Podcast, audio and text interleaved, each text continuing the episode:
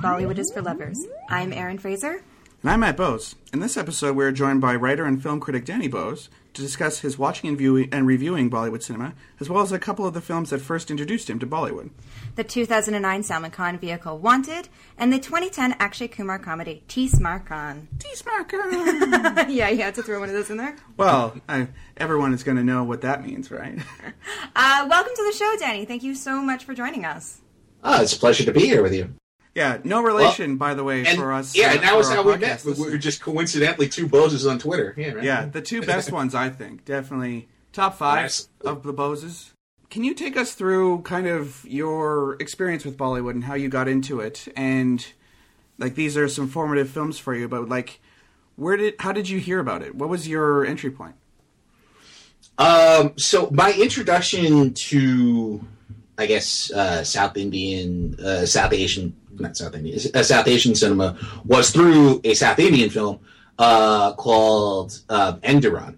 Okay. Uh, that came out uh, in fall of 2010, and I heard about it because my good friend, who goes by Bastard Keith on Twitter and as a you know burlesque host, he is an enormous fan of like you know Indian pop cinema, you know, uh, you know both you know like uh, Bollywood and the regional cinemas, and he was ranting and raving about this guy. He, uh, you know, it's like I, he was just going off one day, and I was just happened to be paying attention. He was like, "There's this guy.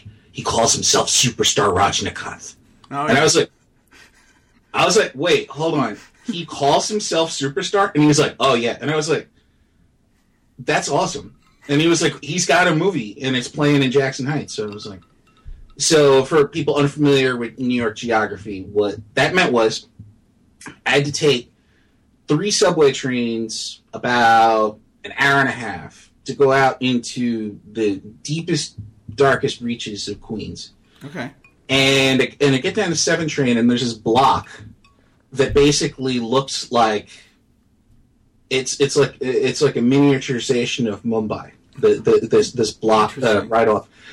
Yeah, well, because it's you know it's the neighborhood, yeah. and the and the theater that is no longer there anymore, but was it, I think this was just like a few months before it uh, closed.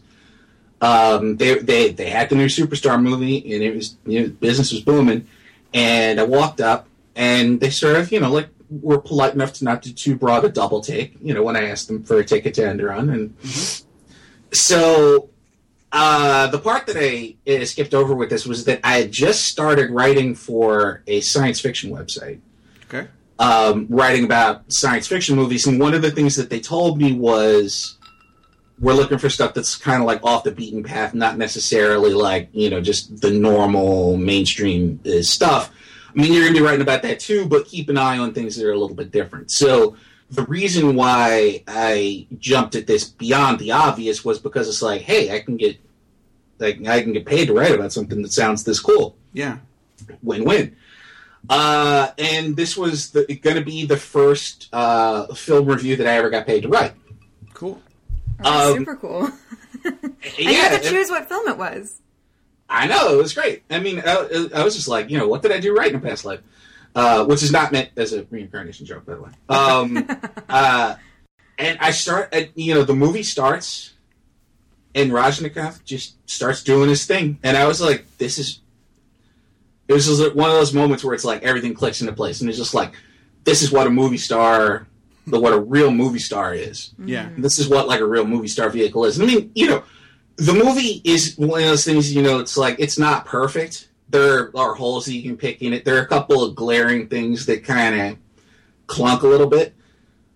But there are whole passages of that movie where it's like you're not thinking about that or anything else in the world. You're just thinking about how great Rajnikanth is. You're thinking about how great Aishwarya Rai uh, is. You know, she was the, the you know the the, uh, uh, the female lead in that movie. Um, and and it's you know by the end of the movie when it's uh, like you know hundreds of CGI robot Rajnikanths form a cobra and wreck the city. While it, it, it, I was just like, well, this is great. I want more of this. Yeah, it's spectacle. Yeah, and actual star power.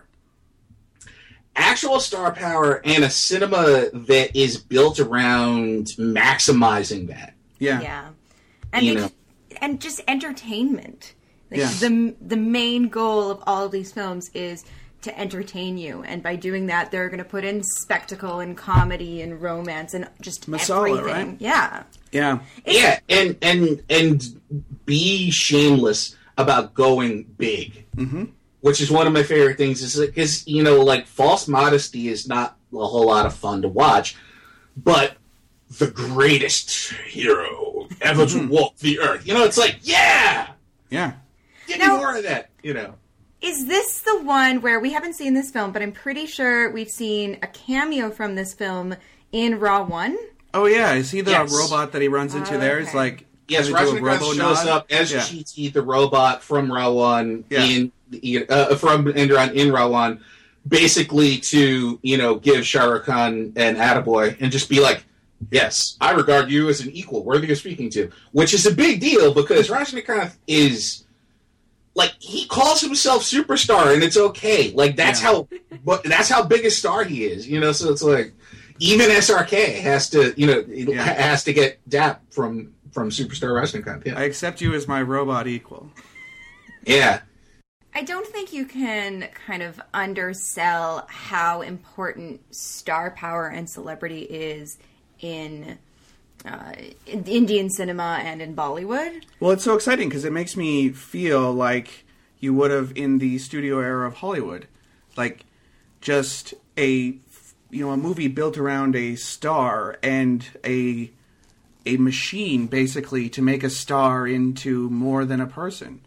Um, and nowadays in Hollywood, for example, it's just franchises. That's what they're going after. Whereas Bollywood, it's it's fun to see a star making action and that isn't, for example, based on a comic I read 20 years ago. Like it, it's more exciting to me to see an actual person being elevated as opposed to a concept or more likely a brand. Yeah. Yeah, sure. Yeah. Um, so Danny, from there, you had you had the bug. You'd had a taste of what South Asian cinema could be, and you just had to have more. Well, where where it went from Enthiran was, um, you know, a couple months went by, and then uh, I got another uh, communique from from Ambassador Keith, you know, like we're going to go see a movie called Tees Maar Khan. Oh, there we go. and and, and I was like, okay, so and, and, and I I was so early when it was like, all right, so you told me that Enthiran wasn't Bollywood. Is this Bollywood? and he was like, yes, Boy, is it ever. this is. and, and I was I was like, all right, well, I mean, I, I guess the last one was all right, so I'll give this one a shot. Yeah, yeah. Mm-hmm.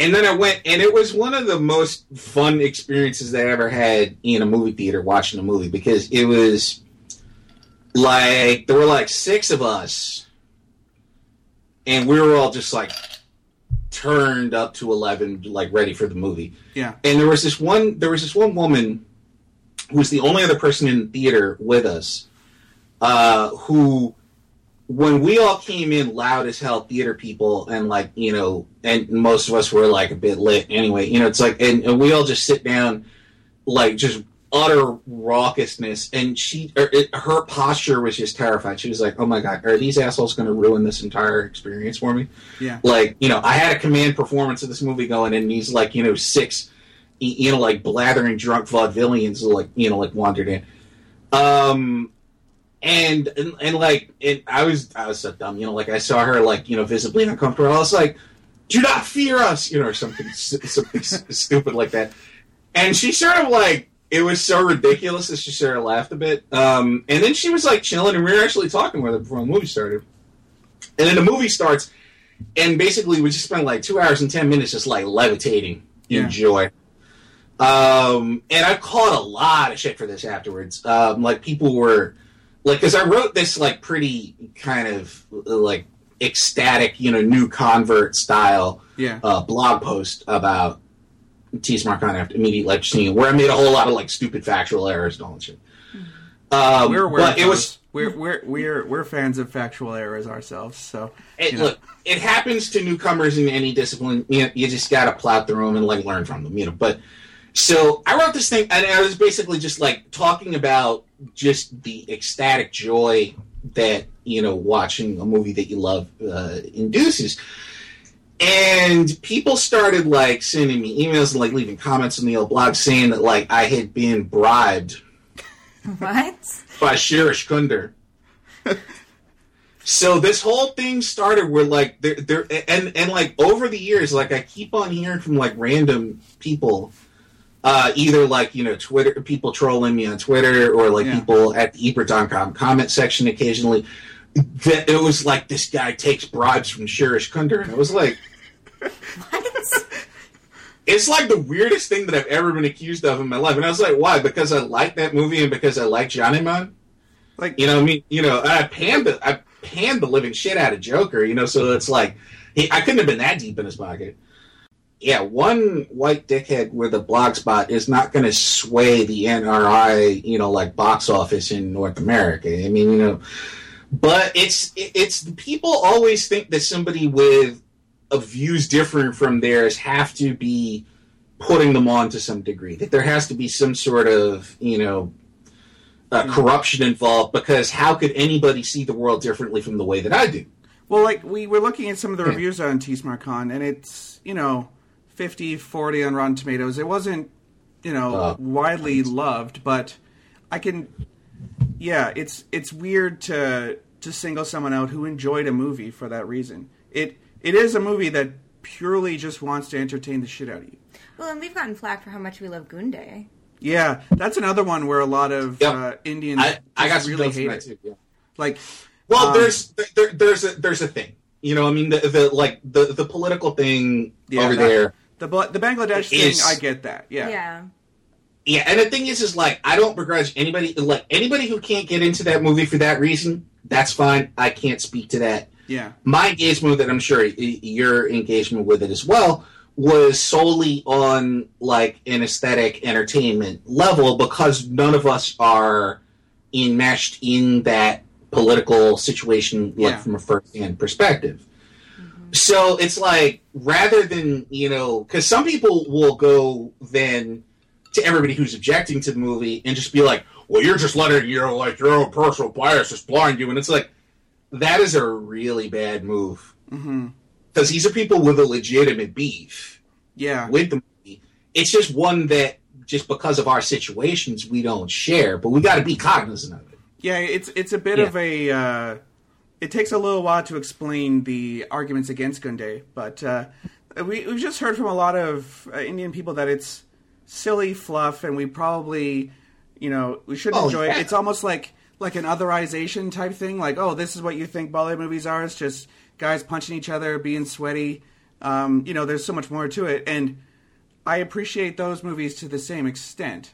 It's I was I was talking to a uh, a uh, Indian critic on Twitter about uh, the Doom movies, which Oh yeah, we think are fucking awesome, and you know I think are uh, equally as good as uh, um, Fast and the Furious, but it's in the kind of poptimist sense, right? Like this is a fun thing. I enjoy watching fun things. I enjoy watching other kinds of movies too. I don't think that this is you know.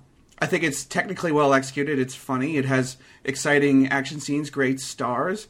I don't think it's, you know, in the grand scheme of things, the most amazing movie ever, but I'm enjoying it for the reason it's built for to be an enjoyable action film.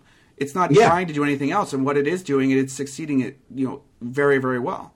Yeah, just because someone likes quote unquote silly films doesn't mean they don't also like quote unquote serious films. It's like Speed Racer. People completely didn't get that that movie is fun as shit, and also based on a not amazing cartoon series. Like you kind of have Right. to keep both those in mind when you're looking at uh, technical mastery on the part of the Wachowskis. Like that movie is what movies are going to look like in 20 years once you know everyone else catches up to them. But it's it is silly though as well. And going back to Doom, I mean, for all the uh, poptimist essays on how amazing the Fast and the Furious series are, I wonder if uh, sometimes the media won't take Bollywood to the extent of, yes, they realize that this is silly, but that's why it's there. It's there to have a good time. Yeah, so that actually brings me to kind of the reason that we wanted to have you on, Danny, is because Matt and I have noticed that despite Bollywood's kind of increasing popularity in North America, um, you Sales know, figures wise, right? Like I- cracking the North American top 10 exactly. fairly often. More and more movies are cracking the American um, box office in the top ten, um, including when like the, the same week that Star Wars is coming out, you have two Bollywood movies in the domestic box office cracking that top ten. Yeah. Um, when we went to go see Gunday in theaters the first time, we got to the theater about like 15 minutes before it started. It was sold out.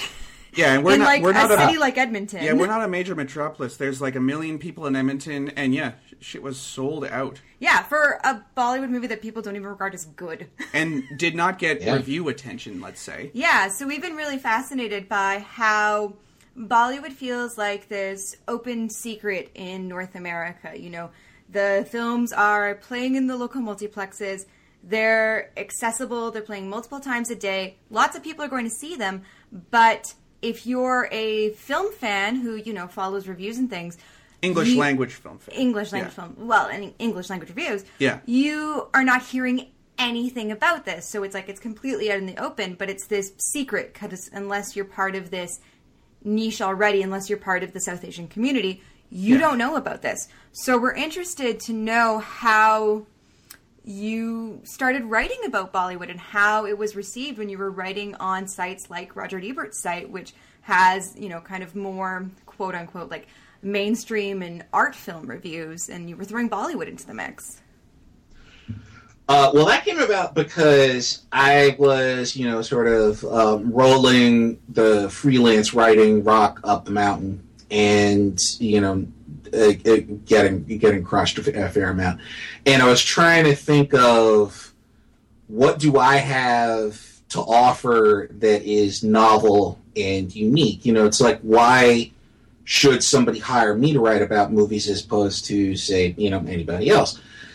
And I had this, you know, because up until like I started uh, writing for for Ebert.com, like the first few years that I was watching uh, Indian movies, I didn't regard myself as a sufficient level of expert that Mhm. I could write about them professionally. So I was writing about everything on my old blogspot, which uh, is no longer um, searchable for reasons that we needn't get into at the moment.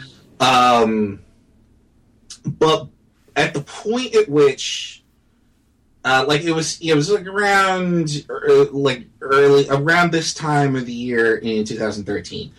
Like I started thinking, okay, I'm ready. I've seen enough movies that I can sort of make a go at this because I know enough about you know film in general Mhm. and aesthetics and literature and theater. You know, it's like all the things you need to appraise a piece of cinema properly, I Yeah. suppose. Uh, and I started looking for outlets to, you know, because I figured, okay, this could be like you know a foot in the door to more of um, like a broader career writing about film. And uh, so um, you know, the editor in chief at Ebert.com, Matt Zoller Seitz, and I have been, you know, like friendly acquaintances on social media for a couple years at that point. And so I came to him and I said, Hey, is there any room over there for somebody to write about Bollywood movies? And his reaction was like, I was expecting to get it, yeah, well, you know, you know, we're not really, we don't really do that sort of thing. I mean, and I was expecting to like have to wait a couple weeks you know, to hear that. So I was like braced braced myself. But he, you know, in about five minutes later was like, we had actually been thinking about expanding in exactly that direction because of, you know, the things that you're uh, mentioning, you know, the increasing prevalence of Indian films in the top 10 North American box office. Mhm. So, uh, so yeah, it was like in that July, he was just like, you know, he cleared it with, with Chaz Ebert and, you know, they were like, you know, let's you know, let's get you on, you know, reviewing the releases that come out in New York, you know, every week as they do, and uh, so like I started doing that, and it, you know, like when the reviews started, you know, making the rounds, a lot of a lot of Indian people were kind of confused. They were like, "Why did you start? Why did you review like Ramaiya Vastavaiya and not, you know, something good?" It was Lootera. Lootera was the other film that came out that week that everyone was wondering why you didn't review. Yeah, I know. Because Lootera is the film I always cite as the movie that got me into Bollywood.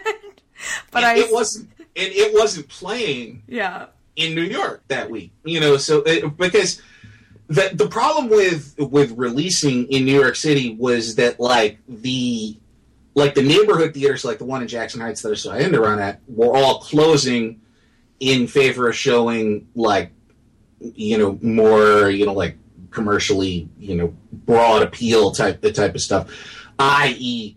not Bollywood movies. Yeah.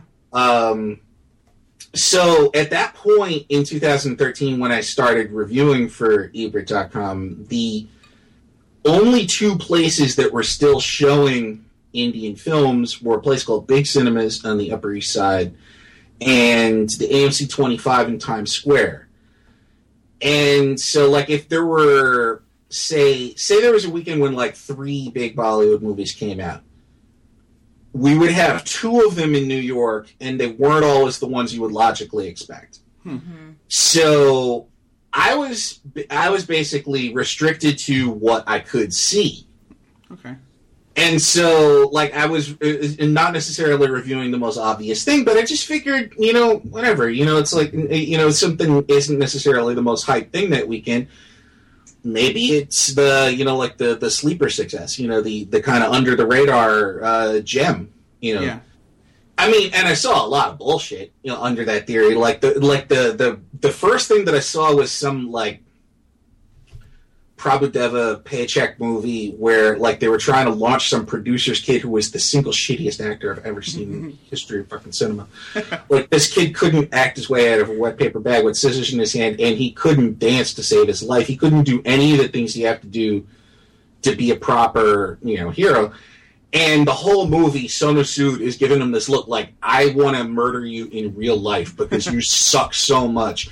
And this movie working is entirely on me conveying energy to you to stop you from being such a dipshit.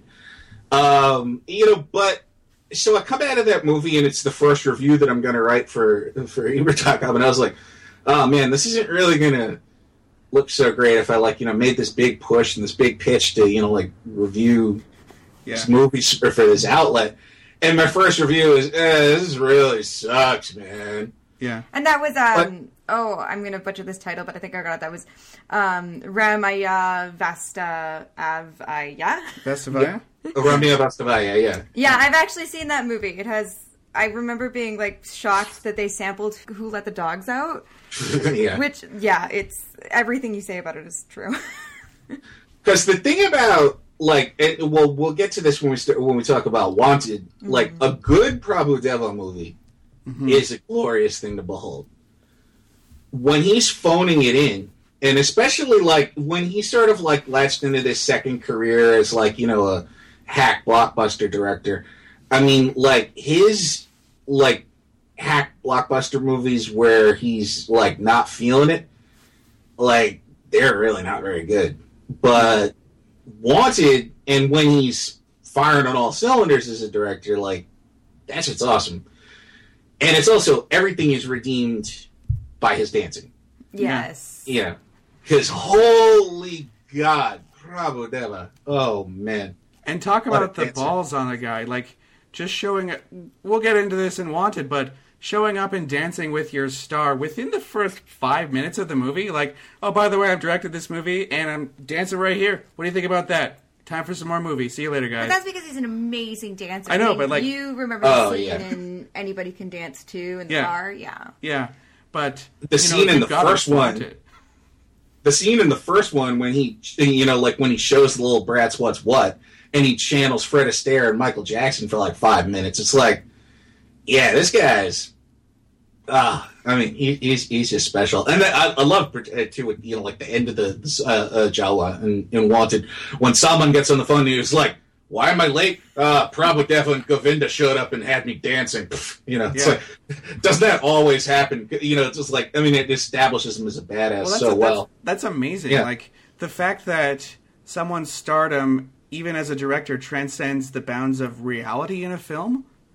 I, I think Oh, about yeah. uh, Coolie, where they mentioned that Amitabh Bachchan mm. hurt himself in this, you know, in this important scene of the film.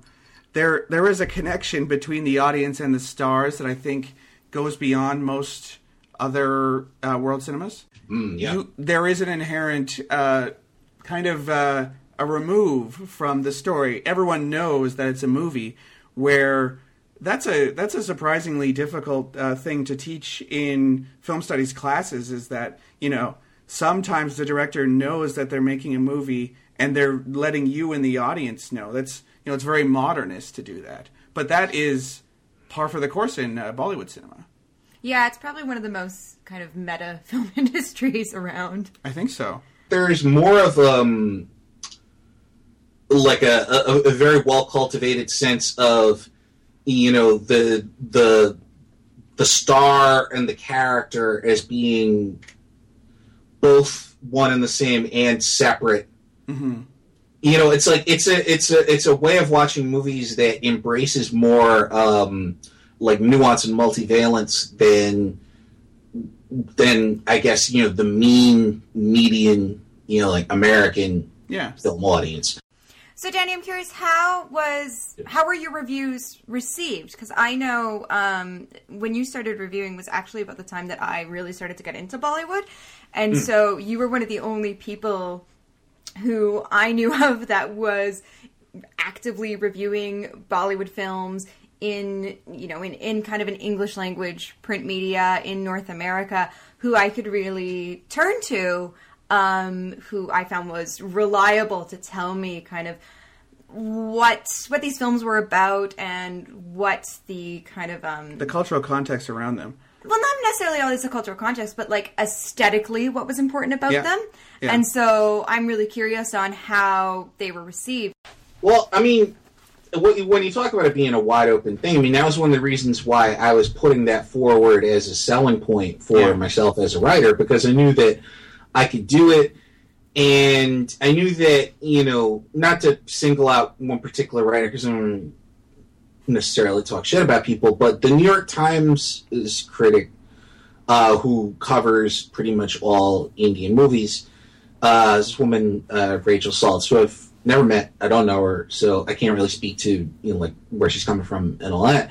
But I do know that when like I get a sense of like reading her reviews of more populist cinema that they don't really kind of take it seriously as a thing. Yeah. Mm.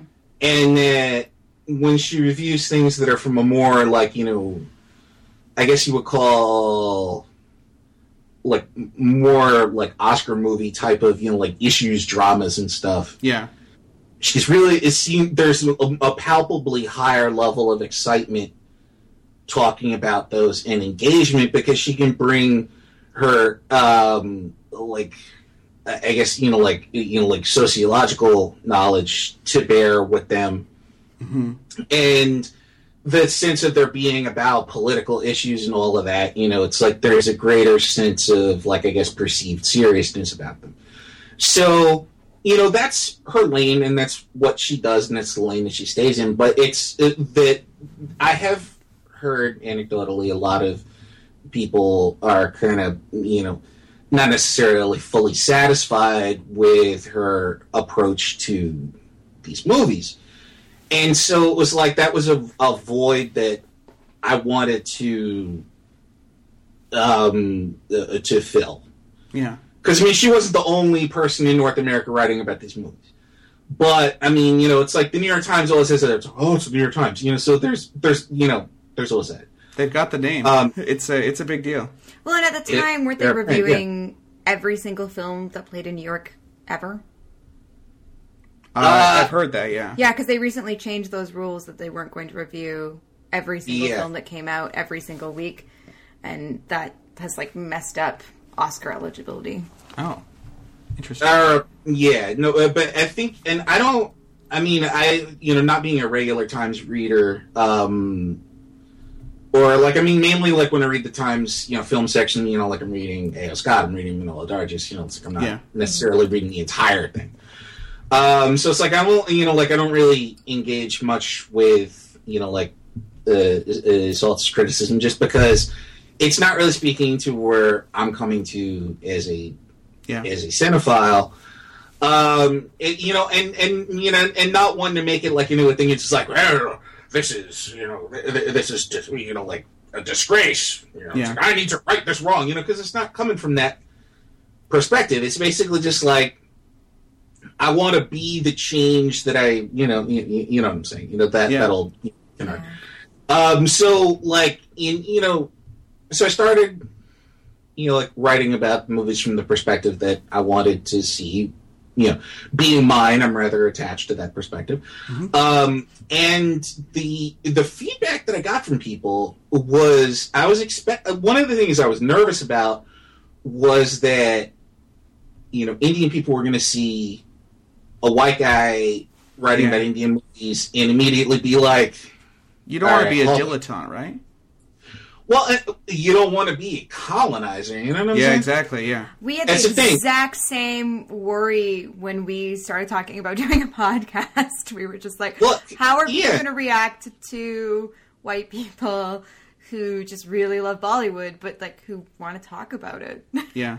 Yeah, and so like, so it's basically just being really mindful of not doing. I mean, I guess I, I, it, really what it boils down to is approaching the movies on their own terms Yep. and appraising them according to their own aims hmm rather than holding them to an outside standard that they aren't necessarily engaging with. Yeah. Um, I think that's so- a lot more challenging to do because you have to put yourself in the mindset of a regular Indian person who is getting these movies delivered to them. You can anyone can review an Oscar movie, and this is something that comes up in Tees Maar Khan actually. Like an Oscar movie kind of transcends uh, national borders because it is a self serious dumb dog billionaire. What do they call it? It was Dumb Dog something in Tees Maar Khan, but like Yeah. uh, uh, Akshay uh, Khanna really wants the Oscar, and Yeah. Anyone who's trained in film studies, yeah, you could probably review a uh, Oscar bait movie that's trying to be serious and talk about issues, but to actually see why popular entertainment is good and why people would be into it, that's a lot more of a uh, headspace to put yourself into. It's a lot more difficult. Well, I mean, whether or not it's you know one is more difficult than the other isn't necessarily like I. I mean, I don't know, but it's a matter of just like, and this is one of the reasons why I, I felt like it was fortuitous that I ended up at Ebert.com uh, writing from this perspective was that. Uh, one of Roger Ebert's greatest uh, philosophical um, uh, ideas that he advocated for was to approach every movie on its own terms yeah. you know and, and so and so yeah i mean it's about regarding popular entertainment as something worthy of um, intellectual headspace Yeah. it's about reviewing art you know like artistic experimental films from their artistic experimental aims and within the um, you know the schema of their th- that they're engaging with themselves. It's about you know like the more um, you know like you know like we've been throwing around the term you know like Oscar baity Oscar films and everything like that. I mean you know it's like those movies aren't necessarily. I mean they're not inherently you know simplistic and preachy and all that. It's, I mean they end up being that way because a lot of them tend to be movies aimed at people who like you know aren't cinema studies people. Yeah, they're designed for export, right? Like it. They're you want- designed for people who read the New York Times and are like, okay, Yeah. here's a movie about, you know, like a journalistic investigation into Catholic Church corruption. You know, like here's a movie um, about, you know, like the Iranian hostage crisis. You know, like here's a movie about racism. Here's a movie about, you know, poverty. Here's a movie about, uh, you know, like the the corruption of, the, you know, blah blah blah blah blah. You know, it's Yeah. like it's more it, movies that are about, you know, like their script than they are about their filmmaking. Yeah, and they're and they're But- topics that you can kind of put a pin in. Like that's what that movie's about. Yeah, Yeah. I find like your quote unquote Oscar bait movies tend to be kind of like higher middle brow and the like really arty stuff like your Guy Maddens, your Ben Wheatley's, um, and your populist stuff like those are that the, they're on two polar opposites. Like you're really entertaining blockbusters and your really really arty films.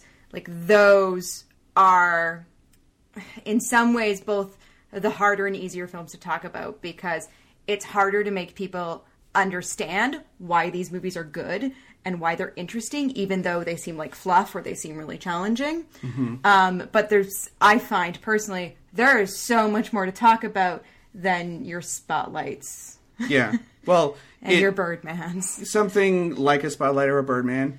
It's difficult to have more than one opinion on it because it's generally, you know, technically well done. You can't argue against the topic. Like, I don't think we should have made a movie about this.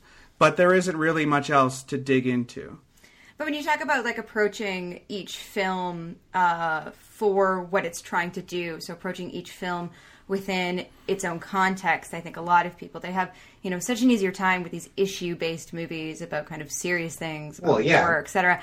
But then when you try and explain like how you know this piece of popular entertainment, this exciting action comedy, something like Dhoom, can be amazing, can be, you know, your two thumbs up, your five stars, when maybe you might have given Birdman like a two or, th- or I'd probably give it like two stars. Well, but what I'm saying is like, yeah. it's, I think for a lot of people, um, who don't necessarily, who aren't necessarily cinephiles, who don't follow film the way we do, um, that seems incongruous. Well, the, what, what I always tried to do, and this is something that specifically you mentioned Dhoom. This is something that you know specifically came up in the task of reviewing Dhoom Three. Um, the wonderful, easy task. Which was yeah, which Dhoom Three was yeah. the first uh, Bollywood film I took Matt to. Yeah, so we have a bit. It of has a special place in my heart. Nice. And it was the first but, time you saw Katrina Kaif, and you know, special place in my heart for Katrina Kaif forever. Well, in, in everybody's heart, yeah. yeah. But um, uh, I mean, the thing that I always like to, the, the thing I always try to do, sometimes it works, sometimes it doesn't, is like when I'm trying to get people to think about something they perceived to be silly in like more like serious cinematic terms. You know, it's like you know, the whole "it's a real film, Jack" you know mm-hmm. syndrome.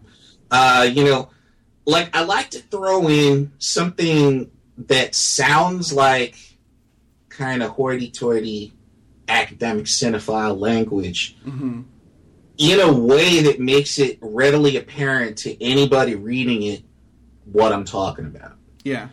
So it's like throwing in a term not as a shibboleth to establish my own, you know, like critical intellectual bona fides because like I ain't stressing about that. Um, it's about making the reader feel like, oh, okay, I know what that means. Yeah.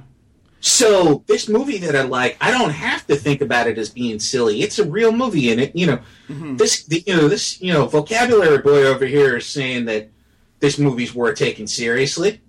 Mm-hmm. So goddamn it, I'm going to also. Yeah, you know, it's like, and that's really like the end of the thing is like making people realize that it's like you don't have to have guilty pleasures. I hate the term guilty pleasures. Yes. Because guilt isn't pleasurable. Mm-hmm. If you're feeling a pang of guilt about something that you're enjoying, it's fucking up the experience of watching that thing. Yeah. And it's like, there, and there's a difference between, you know, enjoying something that's like, you know, well turned silly fluff and enjoying something that's genuinely despicable because there there is you know like there are examples of that. Yeah. Um, I don't I don't have any readily at hand right now. So I mean you know, and I don't also don't I, I come to praise cinema not to trash it today. I find that there's a lot of people out there who like they just get really worked up about how much fun it is and how exciting it is to really trash movies and make fun of movies. That's every other podcast find... is we hate movies, movies suck, etc. It's more fun to talk yeah. about why good things are good because it's harder to do. I want to enjoy every movie I watch, and I genuinely want to enjoy every single one I sit down and watch. I don't because that would be crazy. Uh, all that stuff that they were doing in France in the 60s and the 50s, they weren't always looking at great works of art. They were looking no. at noir B pictures out of Hollywood half the time. And that's where you can apply your film studies uh, bona fides, as you said, those uh, techniques, those that language. It works on every movie because all movies have similar characteristics that you can point at. Well, I mean, Hitchcock wasn't like an established auteur. He was an established great filmmaker until Francois Truffaut came along in the 60s and said, this guy is a genius. Yeah, And, and I- so similarly, I think we can come along and say Farah Khan is a genius. Yeah. Well, yeah, and, and, and you, you bring up a point, which is uh, another one of my aims as a critic, is that, you know, I mean, the Cahiers du Cinéma guys, you know, I mean, they're all, like, very near and dear to my heart, you know, um, uh, and a lot of, you know, like, o- opening my mind to the possibilities of cinema was largely through engaging with those guys, uh, both their critical work and their work as directors. Yeah. Um, and I just, yeah, you know, there, there's not really an objective difference between Godard finding something transcendent and beautiful in a Nicholas Ray melodrama or a Tashlin film or like a bullshit B movie programmer that the director doesn't even remember, Yeah. but that they had like a moment of, you know, like on the road to Damascus in, in like some shithole theater in Paris watching it. You know, it's like that's that's what like I want to bring that continuum of you know like keep that continuum going of like really smart people reminding everybody that it's okay to enjoy anything as long as you have you know like as, I mean, and, and then, you know, like when I say as long as you have a reason for it, I don't mean you know it's like you have to present like a defense of Yeah. everything that you like, but it's like it's you know you don't necessarily even need to examine it, hmm but it's okay to like stuff. Yeah, I mean, cinema is a powerful media. A m- movie's ability to move you, whether that's on an intellectual or emotional level, is valid. It doesn't matter how serious or how fluffy the movie is. If it can move you, that's Mm-hmm. It's doing it- important. it's doing its job, and yeah. that's worth celebrating. That's worth talking about. That's worth recommending to other people. Yeah, uh, Danny, do you want to introduce our song from one of our films that we're going to talk about after the break? All right. This song that we're about to listen to is called Sheila Ki Jawani, um, which roughly translated according to the uh, subtitles that I had, since I regrettably do not speak Hindi. Um, the subtitles translate roughly to Sheila's Killer Youth. That's a great And- title. Yeah. It, it is, and I was I'm gonna cop it the second I can. Um, Yeah, when, uh, for for a screenplay, or you um, and it is what we fondly refer to as an item number, which is a song that features a uh, very attractive uh, female lead dancer. In this case, played by the lead, the female lead in the film itself, Katrina Kaif, whom we all hold very near and dear to our hearts. Um, and it was a it, it, it was like a smash hit in 2010 when the movie came out. It was like I guess I mean if we're going to quantify it, it and the song Munni Badnaam from the Salman Khan movie Dabangg were like it was an either or uh, choice in certain circles. You know, it's like Sheila or Munni. Sheila or Munni. You have to be, you know, it was like the Streisand Midler of that moment. Um, and I mean, personally, I always preferred Munni Badnaam as a song. But in terms of how it works in the movie, because it's like just a holistically part of the movie, uh, and according uh, you know uh, from from a textual perspective, and it's also a, a heroine introduction that rivals the hero introduction that Akshay Kumar received a couple minutes before. Yeah. So, without any further ado, here is Sheila Ki Jawani. Know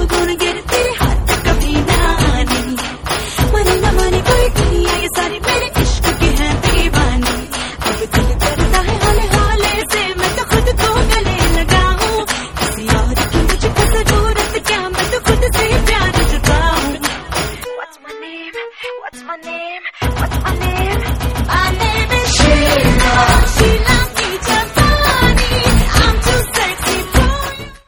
So that was Sheila Ki Jawani from the film Tees Maar Khan, which we're going to talk about in a minute.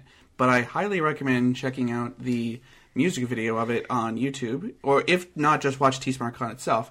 But that uh, that dance sequence, as Danny talked about earlier, is kind of iconic, and especially all the fire shooting all over the place. That's that's one of my favorite parts. But uh, yeah, let's talk about the movies. Yeah, first up, uh, we're going to go chronologically. We have Wanted. So, Danny, we asked you to pick a couple of films that got you into Bollywood. And so you picked Wanted and Tees Maar Khan. And also Om Shanti Om, which we'd already talked about. But it, Um, it is a wonderful film. It is it is awesome. So if you want to throw anything in there about Om Shanti Om, please feel free. Yeah, when we're talking about Farah Khan, you can yeah. Oh, I was just going to uh, explain, which was that briefly, uh, uh, just to get into why these movies as opposed to any others.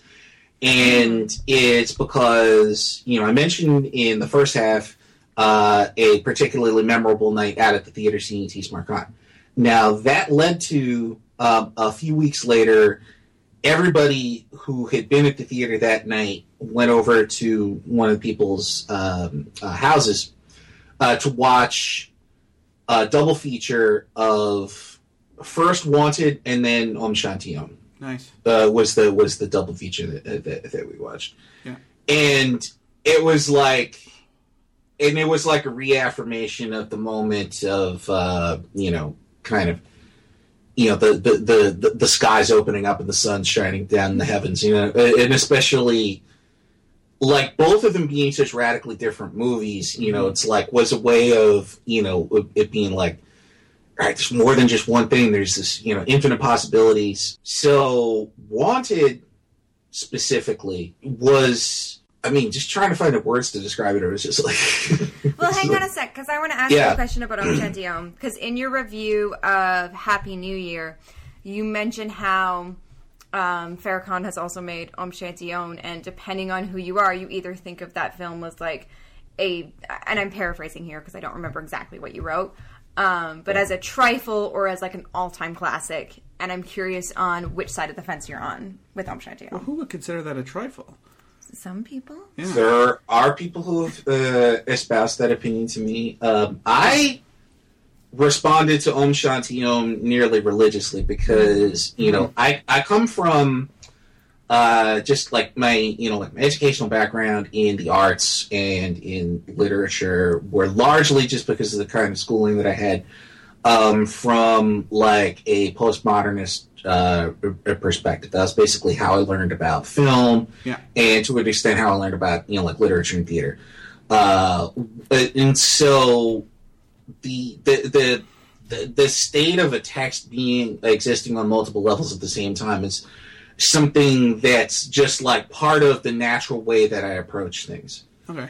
And so seeing a movie that is about the experience of watching itself, you know, that self reflexivity that the Farah Khan movies have, you know, that it's just, and it's not something that she assumes. It's not a mode that she chooses to work in. It just it it it, it just like it's where she comes from naturally as a cinephile and as a choreographer and as a director. And just that that that sense of connection of text to uh, you know like to every single level on which it can exist is exhilarating for me. And what makes it all the better is when the subject under discussion is specifically the enjoyment Yeah. that we get from movies because it's about how masala films can save the world really Yeah. you know and and it's like and it's about how um, you know movies it's about how important movie stars are Yeah. and it's got SRK at the peak of his powers as one of those movie stars, and it's got Deepika in her debut, it's just showing it's like, oh, I'm gonna be around here for a while. Yeah. And I was Shoot it out like, of the well, park, well, first thing. well, I'm, I'm glad to hear that. Uh, uh, it's I look forward to more. you know. Yeah. um, But it's the yeah. counterpoint to this, like it's another fluffy SRK romance. I mean, the counterpoint to it is that it's you know it's funny, so it can't possibly be serious. Like I've I've never really I never like to be like you know I just I don't understand certain positions, but Mhm. like I've never really encountered a negative Om Shanti Om take yet that I fully thought was hmm like fully legit. Like they're all lacking in some like it's it, it all boils down to and most of them it's like how dare a movie try and be about something when it's funny or denying that a movie is about anything because it's silly in places. Yeah. I've And that's just yeah, that just makes me I, I just like I turn off when it gets to that point because it's like there's nothing saying that can't be Yeah. so. I mean, Yeah. it's it's a very earnest movie. It wears its heart on its sleeve, and I could see a cynical person not getting into that, but I could never agree with that. Yeah, all that being said, I just personally have a hard time understanding any person who genuinely loves movies not enjoying that film. Yeah. Because because it's such a celebration of movies. It's such Yeah. a wholehearted, Exactly. Full-bodied appreciation. It's such a passionate advocacy for the medium of cinema. All right, but Wanted. Yeah. Now that we've gotten So- uh, the acclaim for Om Shanti Om out of the way, which I did really want to talk about because unfortunately that episode we were still trying to like stuff five movies in an episode, and it was before we realized no, we can only really talk about so many movies, and so I always like worry that we short shrifted it. Yeah, I really want to go back and basically watch every Farah Khan movie. I was talking with with Danny about this, but I feel like her grasp on film history and intertextuality. I'm only going to appreciate her movies more as I get more into them. Like, Yeah. the more knowledge I have, the more I'm going to appreciate what she's done.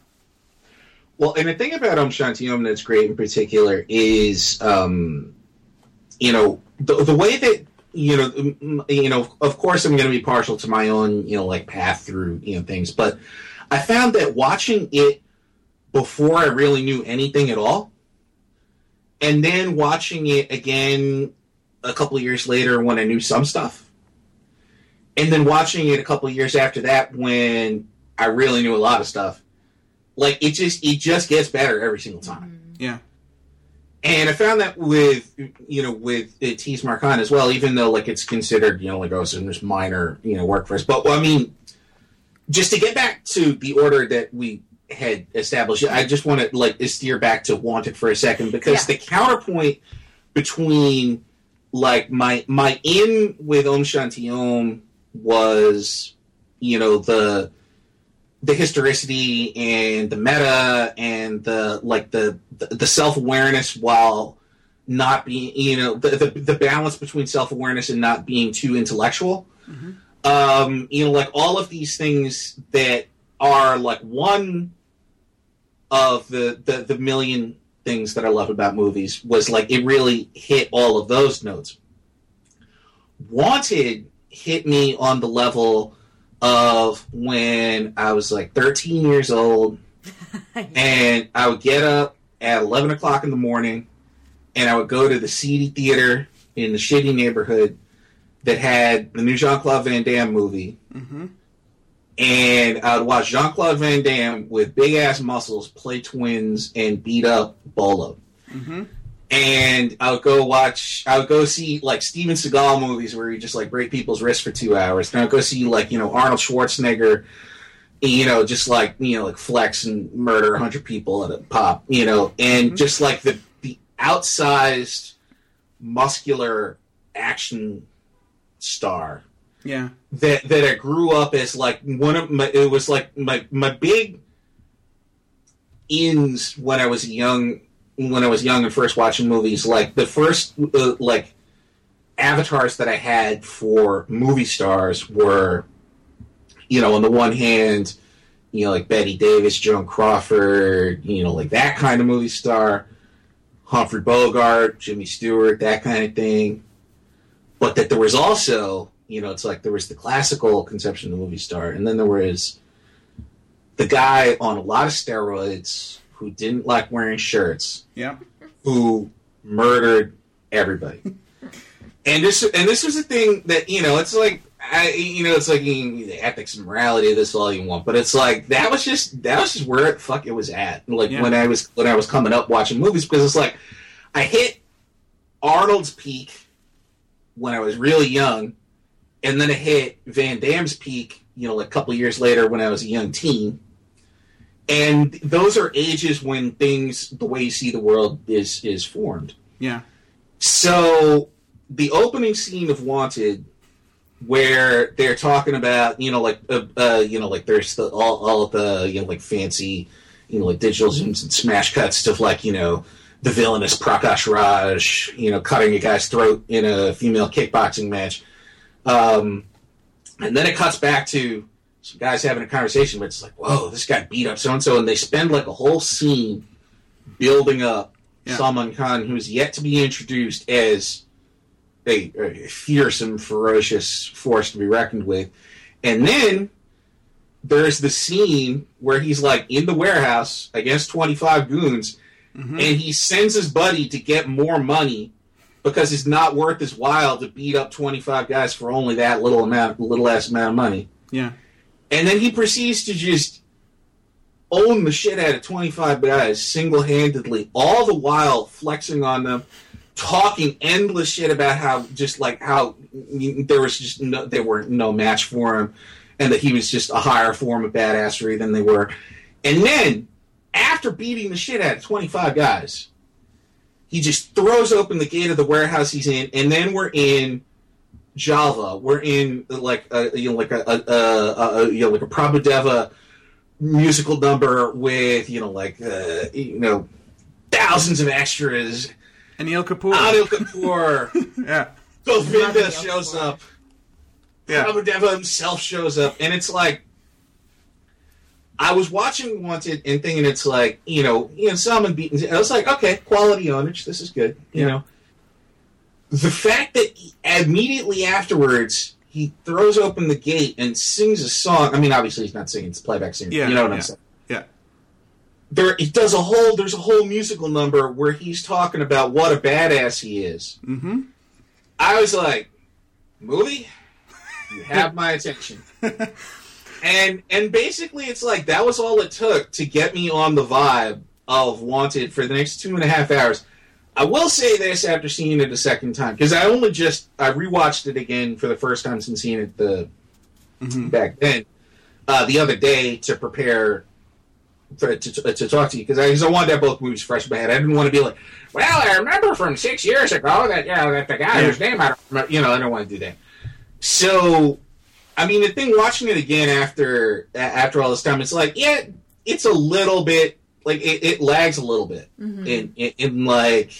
Yeah, or about like half to two thirds of the way through, it's sort of like there's a slow spot. There's a, a song that doesn't really need to be there, even though it looks nice and everything. Eh, you know, Yeah. whatever. But it it's it's got enough of a sense of just utter shamelessness about being the kind of just you know ape shit you know spit in the face of coherency kind of narrative that's all about creating this like uh, feverish level of adrenaline overdose where you're watching the baddest motherfucker in the whole world prove over and over again that he's the baddest motherfucker in the world and stepping it up a level on a couple of truly surprising i mean there's the one twist in the movie that comes completely out of nowhere in the middle of it that the, the thing that watching the movie the second time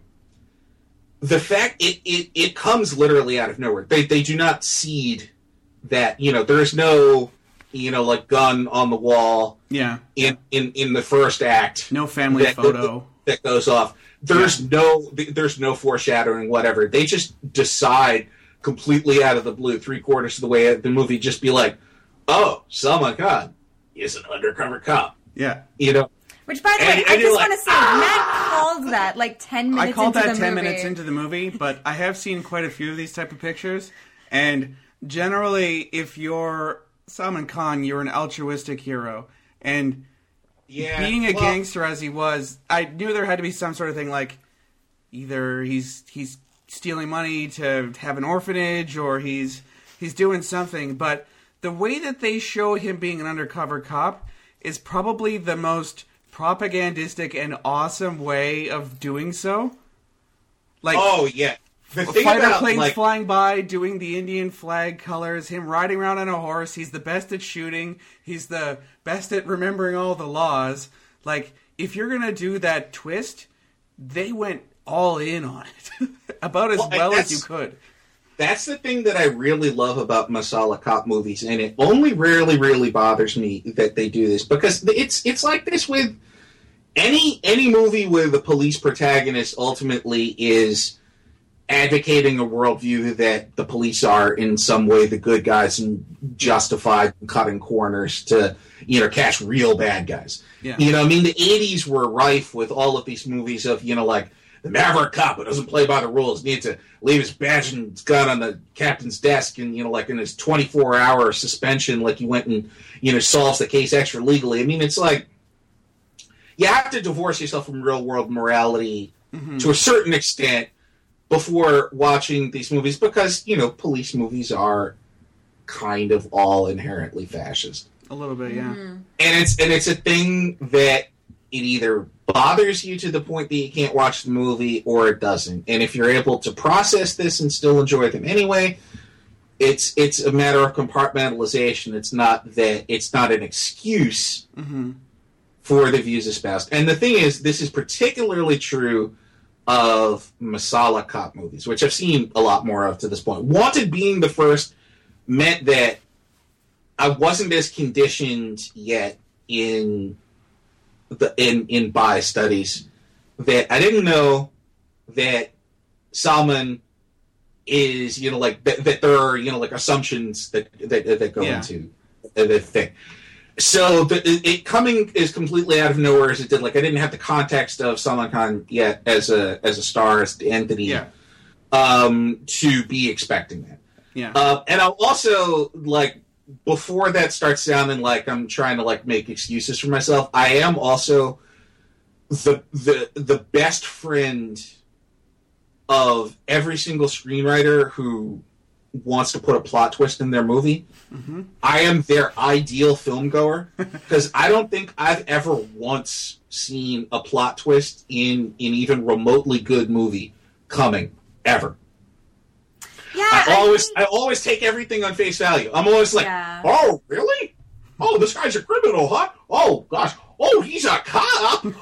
well, strike me down with a feather. Oh my goodness, I can't believe it. You know, that's me every single movie. It's like it's it's real. It's it's embarrassing. Like I mean, like I should, probably shouldn't even be a fucking film critic with the degree that I always fall for uh, fall for plot twists like that. But you're experiencing the movie on the level it's designed to do. I mean, they're not putting these twists in there as an academic exercise. It's oh, whoa, you want to get surprised. They're supposed to be surprising, yeah. Yeah. Going back to that scene where you find out that he's the undercover cop, uh, Aaron and I have talked about this a little bit, but being from Canada, we find that Oh yeah. we we really like nationalistic displays of other countries because Canada doesn't really do that that well. It's always a little bit embarrassing when we do it, but when you know when fighter jets fly by doing the uh, Indian colors and they're everyone's wearing their sweet police uniforms, we're like, "Fuck yeah, India, Jai Hind, man!" Like, oh yeah, I'm totally Well, I into mean, it. And also, as an American, when we have our big displays of nationalism, uh, ten-year wars ensue where twenty thousand people die. You know, so it's like it's not necessarily like yeah. there's a bit of disassociation that has to go on for us too. We just elected Right. a hot prime minister, and everyone's really into that. So that's that's the Yeah. Canadian uh, addition to nationalism these days. But yeah, there, Yeah, y'all is- there is a price us when- in that. There is a price when your country throws its weight around. I'll give you that much. But Yeah, like I, I love that about Indian movies. A lot of the time, Hindi movies, that they're very very stoked about being Indian. They're just very excited to be that that country's cinema. Here we are. Yeah. And it, man- it manifests itself differently in different stars' vehicles too. Uh, Yeah. in- uh, speaking specifically in India, because in, in in SRK movies, it's almost because of like the demographics of his audience. It, it a lot of the time it's inducing nostalgia in NRIs Mhm. for the homeland. Yeah. You know, which is where you get something like Swades or Kabhi Khushi Kabhie Gham. Kabikusha Kabigam, yeah. Big yeah, one. you know, uh, and so you know, like SRK movies are about like you know the yearning for back home. Yeah. Yeah. Salman Yeah, movies almost always. are aimed at the people who are are there and it's much like, yeah, your village is the center of the universe, man.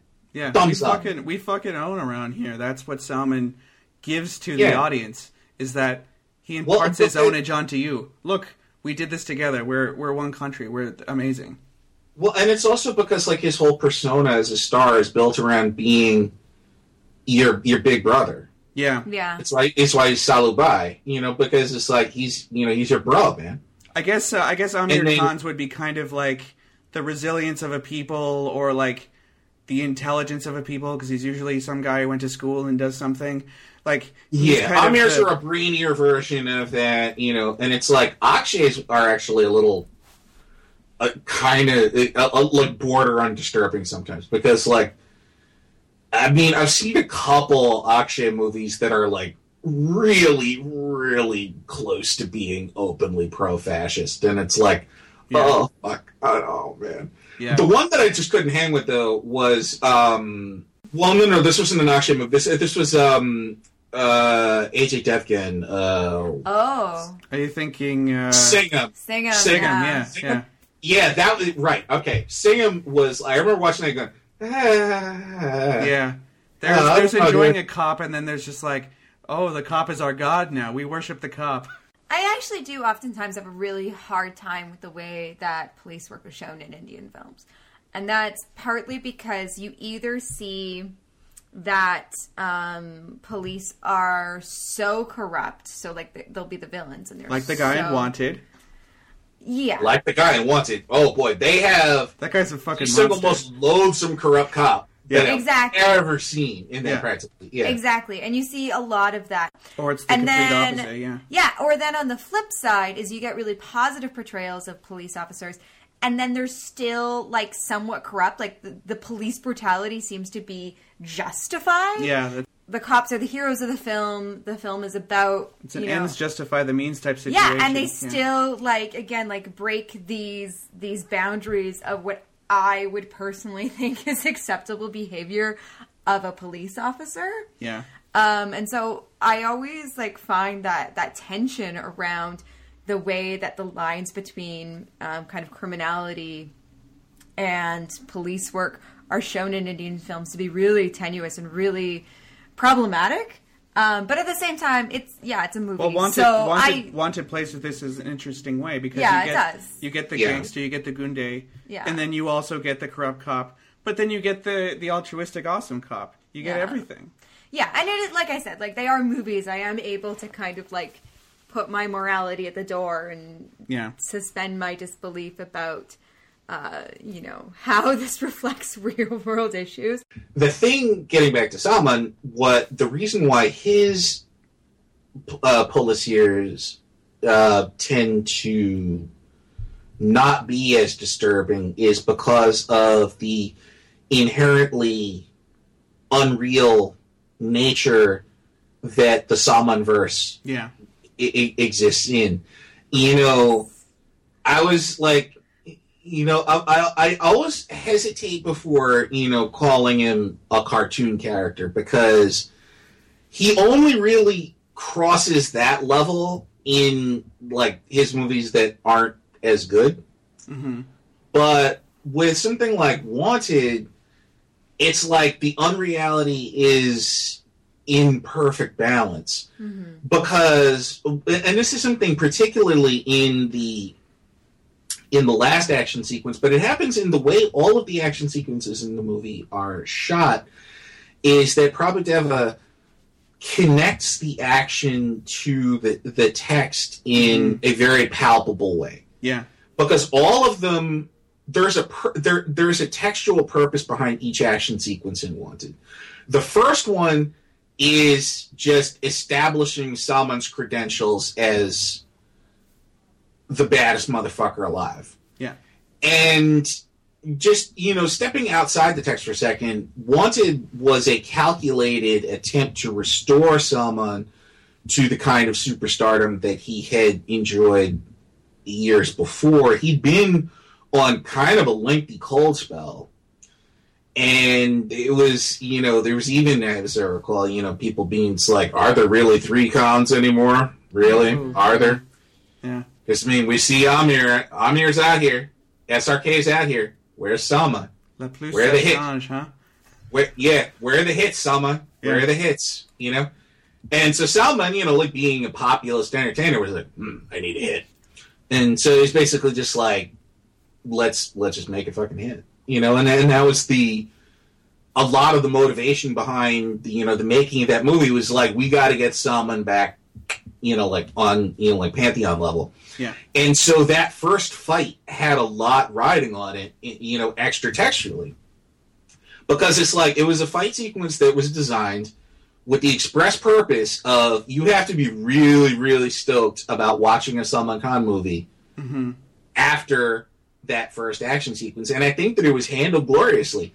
I think, you know, just like the, um, the, you know, because Prabhu Deva pulls out all the stops in that sequence. Like there are, um, you know, like uh, speed changes. There are, you know, like all of the, you know, different smash cuts. Everything is choreographed in such Yeah. a way that it's in perfect harmony with the way that he's cutting and using zooms. And everything is specifically designed to enhance the heroism of Sama as the Mhm. protagonist. Yeah. And then just to reinforce the point even more strongly, they cut right into Jalwa right afterwards, which is a banger. So you spend basically 10 straight minutes at the top of the movie in a headspace, getting you into the headspace, reinforcing it, stoking it, overkilling it, keep going. You know, it's like it's sort of the cinematic equivalent of Prabhu Deva sitting there just being like, "Do another shot, do another shot, do another shot. Yeah. Don't punk out. Do another shot. I don't care. if You've just had five shots. Do a sixth. You can do it. Yeah. Let's go." And it's that level of, you know, I mean, I use that example as, as you know, it's like it's not something that's you know coming from a nuanced intellectual perspective. It's all about stoking a physical sensation mm Yeah. And the way that the sequence, you know, the the, the way that uh, you know the, the action sequence and then the the the production number, you know, uh, jammed right on top of each other. It's it's all about stoking a physical sensation, and it does a brilliant job of doing it. Now, the business in the movie with you know like the love story in it because it's the obligatory love story. It's like yeah, that worked just fine. It is Kind of kind of drops off by the end too. It's not yeah it doesn't the love story doesn't really sustain for the entire length of the movie. Hmm um, i don't know that i've ever seen the actress who plays the female lead in anything else. Me neither. I yeah. don't, I, I, I don't think she really you know took off after that. Um, the character isn't very well conceived. I mean it's not exactly you know the great shining moment in the history of feminism. She's a Lois Lane type Uh, who's just always in trouble, basically, and then she needs someone to show up. And it gets a little old because she's always just going, ah, ah, ah, you know, like you know, just like frustrated and doing like the cutie frown thing. And Salman is like really mean to her for large parts of the movie because he's like, he's like, I don't, you know, like he's trying to you know keep her at arm's length because he doesn't want her to get hurt and all that, you know, typical you know road action movie thing. That, I mean, that my time, you know, like that's something that's been specifically annoying me in movies and TV shows lately.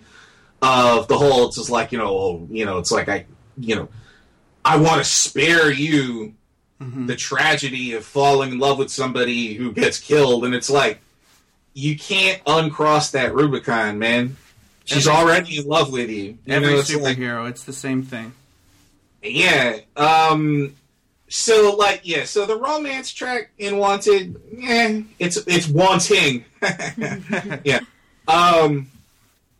Uh. But the action business and the whole way that um. You know, after it's revealed that someone is a cop, and you go back and you know, even though you know, it's like, I mean, obviously, you know, there were there were hints that I didn't pick up on since Matt, you you know, call it. Well, I, So I I- was just going in Yeah. having seen a bunch of Salman Khan movies, and I just know he's not a bad guy.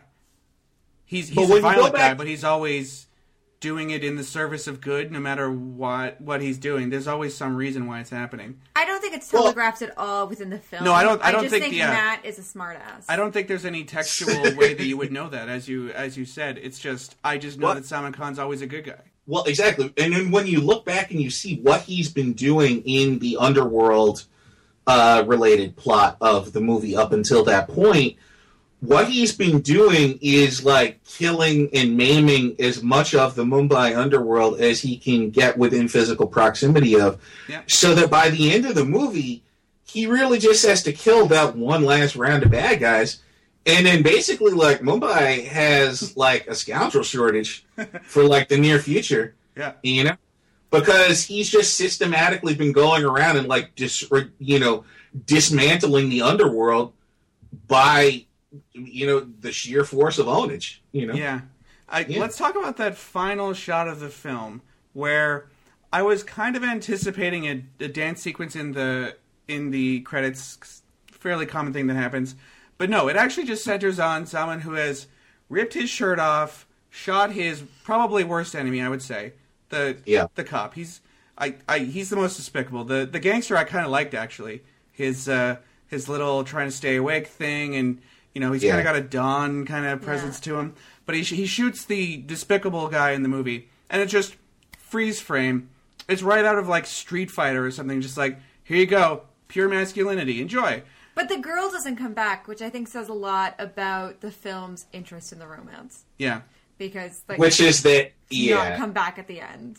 Yeah. yeah and, and it, it reinforces the idea of the romance track in the movie as being something that was obligatory rather than something Yes. that was really Yeah. deeply felt and to that point again when you consider the that the purpose of the movie was to reestablish Salman as an A-list box office attraction, that it's about ultimately Salman as a star, ending the movie on a freeze frame of Salman looking badass, triumphant, but still, you know, very unsmiling and very, very, very masculine. Yeah. Um, that that is, um, you know, very much connected to what the movie i its purpose is as a whole, and that final action sequence, like the fact, uh, you know, that it leads into it with that, you know, the, the first the revelation that he's a cop coming in that amazing Vinod Khanna scene, Yeah. where Vinod Khanna is just like, oh, just in case you forgot, I'm a star too. You know, it's like, and he just gives that amazing speech about, it's like, my son will kill you. Yeah. And he totally shakes Prakash Raj. Prakash Raj is like, oh, shit. Yeah. I'm I'm fucked. fucked. I live in Yeah. the Salman verse. Oh shit. Yeah, oh, man, and I'm the bad guy. Oh, boy, I'm dead. You know, Things were going okay for him up till that point. And then so there's like that, you know, sort of build up of like, all right, Salman's a cop, and he's like, you know, it's just like, you know, and then he has the perv cop drive him to the final shootout. That's a baller move.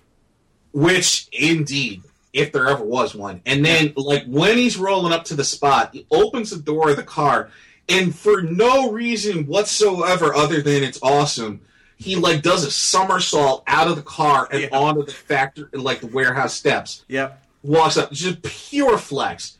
And then the sequence ensues, and it's like, I mean, it, it's an A plus shirt removal, because that's the other thing when you Mhm. study the Salman verse, is that the manner in which his shirt gets uh, uh, gets removed for the final sequence is clutch. Yeah. Um, and it's this was you know borderline nonpareil, except for there was one. And, and just a detour for a second. It was like I was at a, a, a like a like a premiere slash press screening for Bodyguard. oh, okay. And the scene in Bodyguard when Salman's, you know, like about to get into it, and like a uh, like a fire hose comes unmoored Yeah. and like slides under Salman's shirt and like pumps the shirt full of water, and the shirt explodes off him. Like that was so cool that this like this this woman, this very well to do woman in formal dress, uh, sitting right next to me, like leaned over and gave me a high five when when Salman's shirt came up. Like the, the thing, you know, for people who are listening to this podcast who don't like appreciate the power of Salman Khan, that is the power of Salman Khan right Yeah. there. He transcends Yeah. barriers. Well, there's the there's the thing that happens in that final fight sequence when like you know he gets one of the guys and basically like curb stomps him on a girder. That was nuts. I, I did not That think he was- was going to that- curse out that guy. And then twist I- his I- leg to break his neck, too. and just like completely you know and, and uh, for the sole purpose of making all six of the remaining alive bad guys just literally shit themselves Yeah.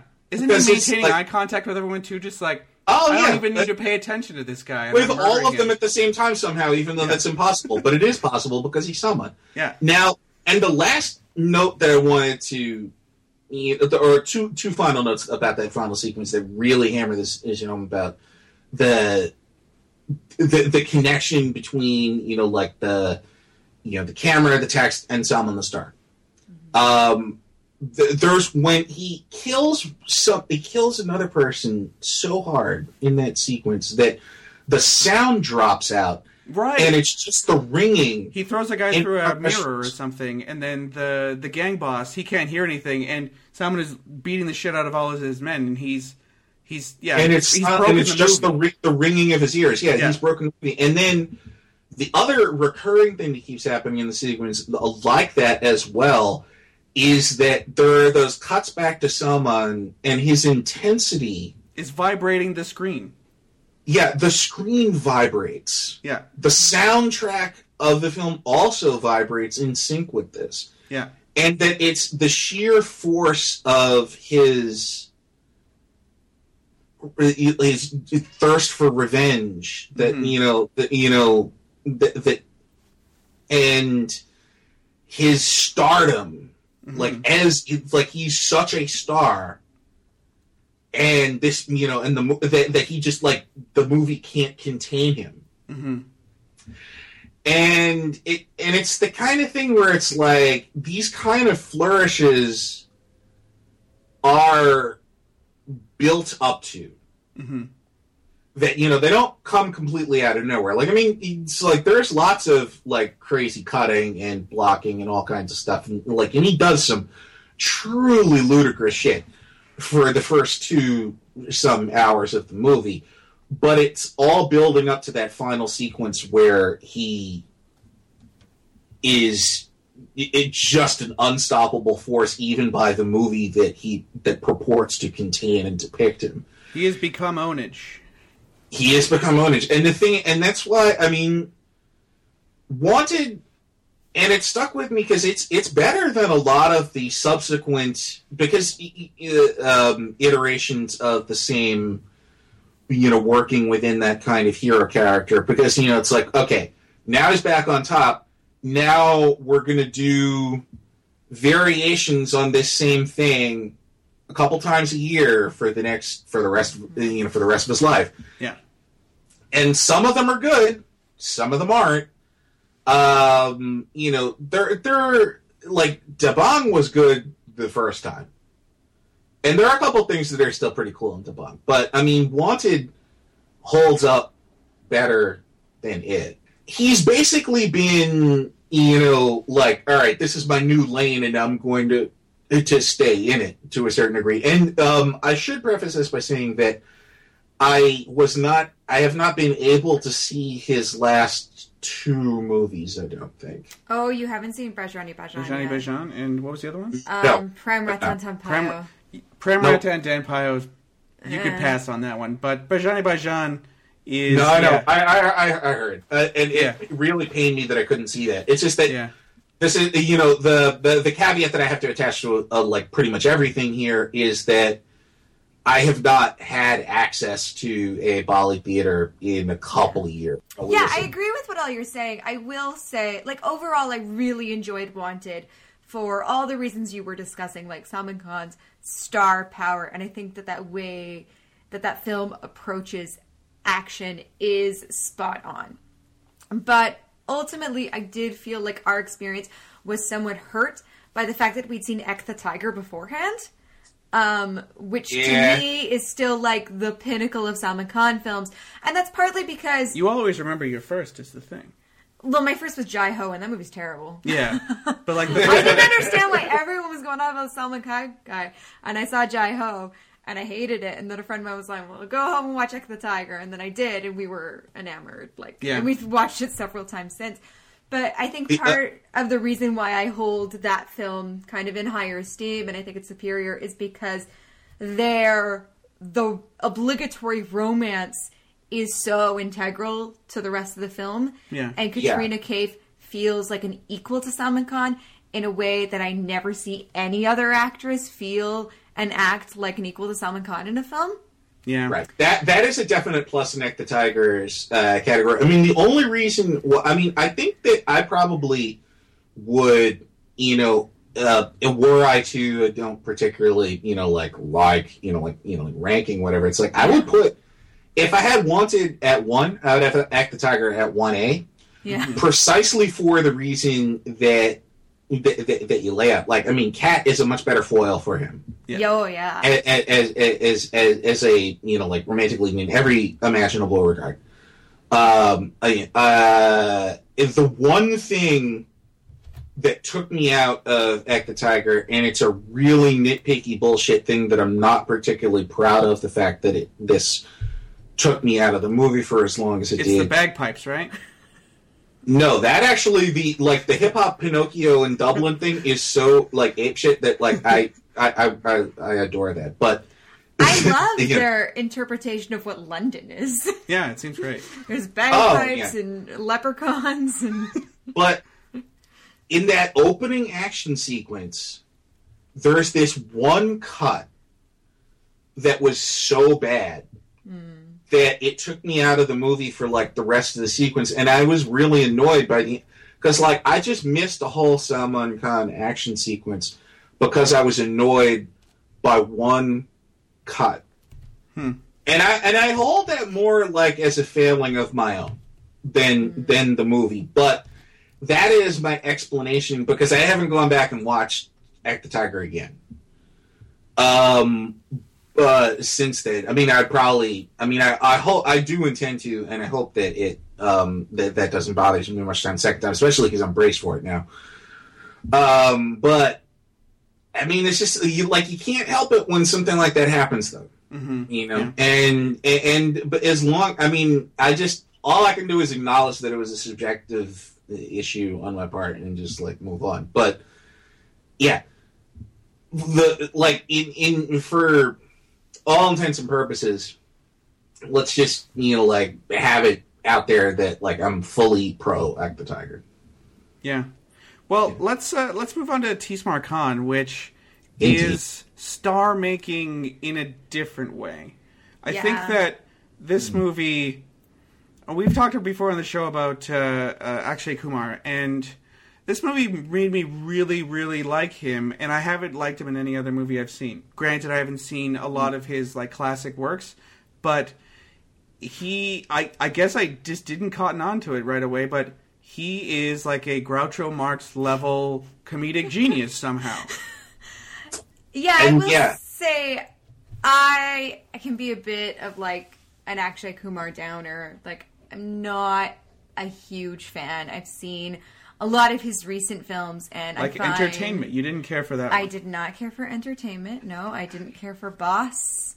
I didn't care for Once Upon a Time in Mumbai, Dobaara. Singh Is Bliing. Um, I didn't see Singh Is Bliing. Um, but a lot, like he releases again, like at least seven films a year, and I have a hard time with his work, which I don't like. I don't like because he's clearly prolific, he's clearly popular, and I don't like, you know, seeing these movies from this guy and not seeing, you know, the good in him, not seeing what clearly all these other audiences see about him, not seeing what's exciting and what's magnet magnetizing, right? Like why people are drawn to him.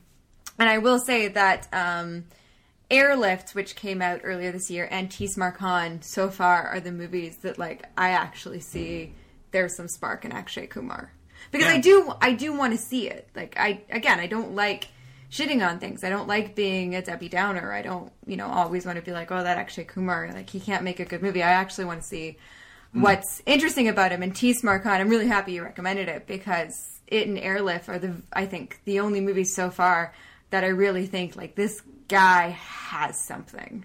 yeah, he's Well, fucking I- hilarious.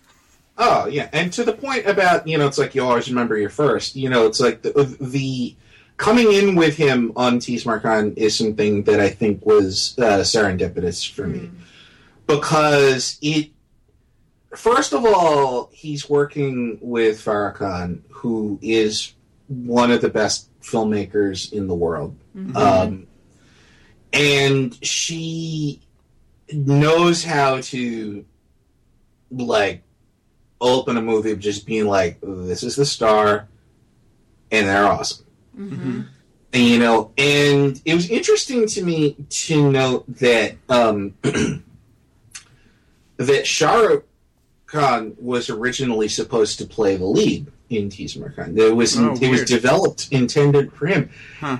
And that's the thing is that after watching Akshay do it, you know, as weird as it is to think, it's like, oh man, they dodged a bullet by not being saddled with that Shah Rukh Khan character. You know, it's like Akshay just there's something inimitable and really perfect about the, what, what he brings to the character because he's such a fucking goofball. Mm-hmm. Yeah.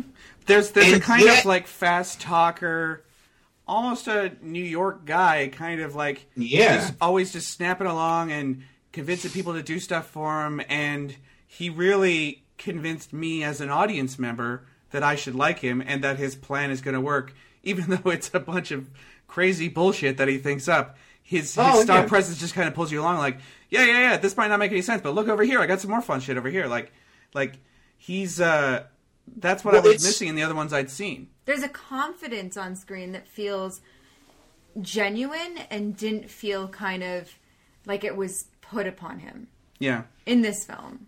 And that it's all the rat a tat tat that's coming out of him is that it's not flailing the way it is with some other performers. That with him, it's grounded yeah, in like you know it's he you know he's a goofball, but he also is you know like. Uh, like a swaggering, charismatic, swashbuckling movie star. Like, I mean, he's every he's everything that a movie star needs to be in that movie. And hmm. the thing that's interesting about it, especially that popped revisiting it to talk about today, is the level on which Farah is again, you know, being extraordinarily meta about every level of what's going on in Tees Maar Khan, and that there's a level on which, like a lot of, you know, a lot of his plans being bullshit, and that they work completely by chance, and he kind of like falls into, you know, because all of his, you know, like escapes from the law and everything like that are largely grounded in, you know, seizing mm-hmm. opportunities and taking advantage of luck. And that there's a level on which the entire movie is about how, you know, movie stars aren't the people who make movies, directors are. yeah. I guess we You should know? describe the plot of the film. Uh, Let's. Tees Maar Khan is the world's greatest thief. And how did he It's- become the world's greatest thief? Well, his mother was watching a bunch of uh, gangster movies while he was still in the womb, and in the highly instructional opening sequence, which is basically like a Bond movie opening featuring a CGI baby, um, we learned that he is he's become he's learned through osmosis to be the greatest thief in the world, and as you suggested in the first scene we see of him as an adult, he pulls off a pretty amazing escape on an airplane using all the resources at his advantage. And he he wants to steal a train full of valuables and his way that he goes about doing this is to convince the people of a village next to the train track that he's a Bollywood producer and they're going to Bollywood director and they're going to be making a movie in their village. And there is a kind of sense of making a movie together in addition to heist that everyone in town it reminded me of like i don't know Waking Ned Devine or something where a small town is just kind of tricked into doing something really fun and they all kind of really get into their roles that is very very appealing in addition to awesome master master thief. And the satire of bollywood film industry and of the oscar bait industry is spot on especially like Akshaye Khanna, um, who I didn't really like in Race that much, but here Oh god. he's also fucking hilarious because oh, little joy in life. he's like he's like playing. Uh, well, yeah, Race. Not Race so, not so more- much about much about that.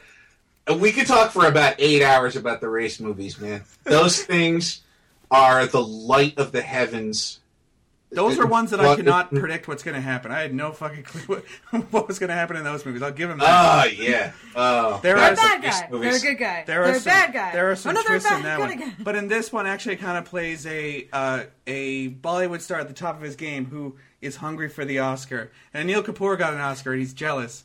Neil Kapoor dancing on a stage with his Oscar. Um, which Anil is- Kapoor dancing on the stage with the Oscar is probably my favorite joke throughout which this it, movie. and the Oscar in this is someone basically doing the shrug emoji as a as a uh, statue. Um, so he's he's thirsty for the Oscar. He's he's Leo. He wants it so bad that he'll follow uh, Tees Maar Khan on his you know quixotic quest to make this movie, which appears to be a veiled shot at uh, innumerable Aamir Khan movies about you know a common man fighting uh, a, a fascist uh, foe. I don't know if it's in, if it's, it's not necessarily a specifically shot. on here either. I mean, that the thing about the like movies about like you know noble, Mm-hmm. uh, innocent villagers, or I mean, it's like it's a stock thing. Yeah. you know, going back, you know. So I don't think it's a specifically a shot at Aamir. Especially because he gets a shout out in, in in the movie. I mean, He does. You know, it's like, they're He gets not. a- you know, he, gets, he gets an extended sequence where he's being used as a bargaining chip to get Akshaye Khanna on board. No, but it's it's a it's a box office pandering thing too, because the way that, you know the movie going demographic works there is that like most of the people who buy tickets are you know like people in small towns, people out in the country, you know, Mhm. like not you know like you know city folk. So it's so there as a result there are like dozens and hundreds of movies just being like, yeah, you guys are cool, man, you guys are salty, but it's all like you know very in a very pandery like rich guy who's never been outside the city like Yeah. in 20 years kind of way you know like it's not like a like a realistic depiction or anything like that but it's just like yeah there's a village and they don't wear shoes But it's They're, fun to see. It's fun to see those it's- stock characters uh, in on the act, though. Like the fact that they're involved in creating this movie about themselves and self mythologizing is a fun cherry on top of a you know heist movie. And I think Farah Khan does it really warmly too. Like you talk about it taking shots, and I, I didn't necessarily. I'm not taking Think shots, but like way. a gentle ribbing. Yeah, exactly. Like she, she's being meted about it. She's kind of calling it out for what it is. Like both kind of that villager film they they're making, as well as how like the fictional dumb dog millionaire has been embraced overseas because it portrays like poor India, um, and kind of people within the Bollywood industry's desire to be recognized overseas. But I don't think she's necessarily taking shots at any of it. She's showing it, um, but there's a warmth behind it where it never comes off as cynical. That's well, that's that's something I've seen in every Yeah. Farah Khan movie I've seen. Yeah. Is that uh, she generally loves movies, and she generally loves all of the characters in her movies. Yeah. They're all She loves all the people that work on the movies. yeah. It, Like from it, the it is a accountants to the caterers. it is to a the family enterprise. they all get up, like an, an on-camera moment in the closing credits of her movies which yeah. is wonderful. I love that. I, I Yeah. I don't know another director who does that. And so the first film I saw of hers was Happy New Year, and when that happened, I was beside myself with joy. I just to see that level of respect paid Yeah. to every level of filmmaking, I think is really heartwarming. Yeah, and that and that's what Tees Maar Khan. You get that in the movie itself too, Yeah. because they're all working on this movie together. They're getting into it, and it's just kind of heartwarming. and it's and I find like the project that they're working on is really uncynical. Like I, I like how when you see the final product of It's it, fucking garbage. It That's the- seems that's like the a best really part. shitty movie. You're Yeah. like, oh, this But is they're like totally The into Room. it because they worked on it themselves. Exactly, Yeah. exactly. But there's such kind of joy behind it. It also doesn't pretend that Tees Maar Khan and his buddies know how to run a camera or block a scene or buy costumes for anybody or. Oh no, they're all they're all a bunch of jerk offs, man, and that's Yeah. what the, why it's so great is Yeah. that that's you know It's this is I mean, but- legitimately what would happen. They don't know what they're doing. the thing the thing to to you know to not like lose by the wayside is that you know it's like all the you know like the stuff that's going on in it is like really cool and well handled and humanistic and everything like that.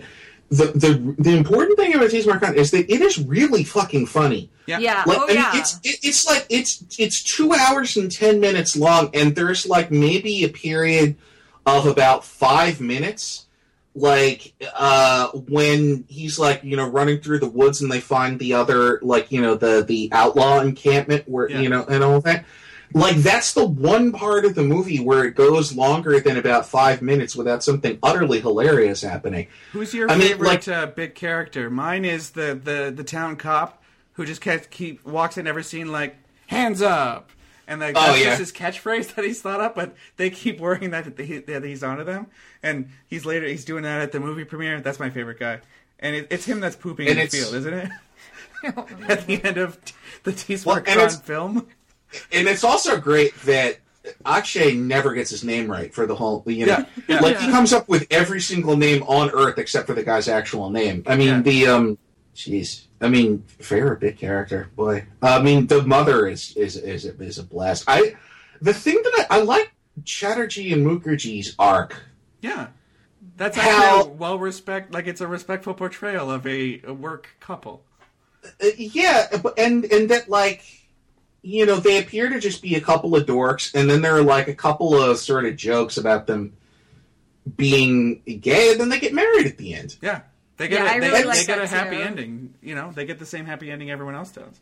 Uh, yeah, and and then there's you know all of you know like the you know the the villagers who become Kat's retinue when they go to the village. You know, like her her de facto makeup and hair team. Yeah. You know, who, who are just, you know, queening it up with her. And it's like, huh. You know, and, and you know, it's especially nice, you know, like for, you know, like for me as, you know, a, a, a queer person, you know, like Yeah. to see, um, It's in, not, it's know, not a stretch to assume that movies- those guys are going to go on to be like working in Bollywood. You know, they they Yeah. themselves really well to it. Well, and it's you know, in, in especially like in movies that can tend towards the very socially conservative. You know, Yes. like in, in, in um, not to say that American movies don't as well, regretfully. Um, but you know, it's uh, it's particularly nice within the milieu of of, of Bollywood to see. hmm You know, gay characters who are funny but who aren't like solely the butt of, or, or it's like or you know it's like the jokes Yeah. on them aren't you know like mean and the jokes on them aren't because they're gay it's because Yeah. they're cops and being cops who are trying to catch Tees Maar Khan is like you know like he says you know like multiple times he's just like no you don't get it you're cops I'm I'm the hero and and, Yeah. and I, I I, I'm good at escaping from you guys. You know, it's like, and I, and I don't really want to go to prison. Yeah. So you're naturally a comic character because you're trying to do something that you're never going to, you know. Let's talk about Yeah. Katrina Kaif for a second, though, because when I first started Yeah. getting into Bollywood, I really loved Katrina Kaif, and you know, Still do. I, I still do. Yeah, I think like she is a natural in front of the camera. I think she has excellent comedic timing. I think she's a wonderful dancer. And then when I started to kind of read Bollywood film criticism, I was surprised to discover that a lot of people consider her a poor actress. And we have the benefit of not understanding Hindi, so I don't know how good her accent is. Yeah. I understand that's one of the issues. But Yeah. I love her and I think she's wonderful in this and I love how well she plays this like this ditzy this lovable but ditzy woman who like Yeah. is clearly made to be a star. It it seems a little bit blasé the way she's characterized, but it's it's done very intelligently. Katrina Kaif always holds her own in a film though. She never just feels like the girl. Yeah. you know and so Well- again like i i always find myself a bit at odds with you know kind of the general consensus among bollywood fans because i think she's great And and I do too. And I'll go one step further and risk sounding like I'm being hyperbolic, but that this is you know like straight up 100 percent believe this. Like especially in Tees Maar Khan, I rank what she's doing with peak Marilyn Monroe.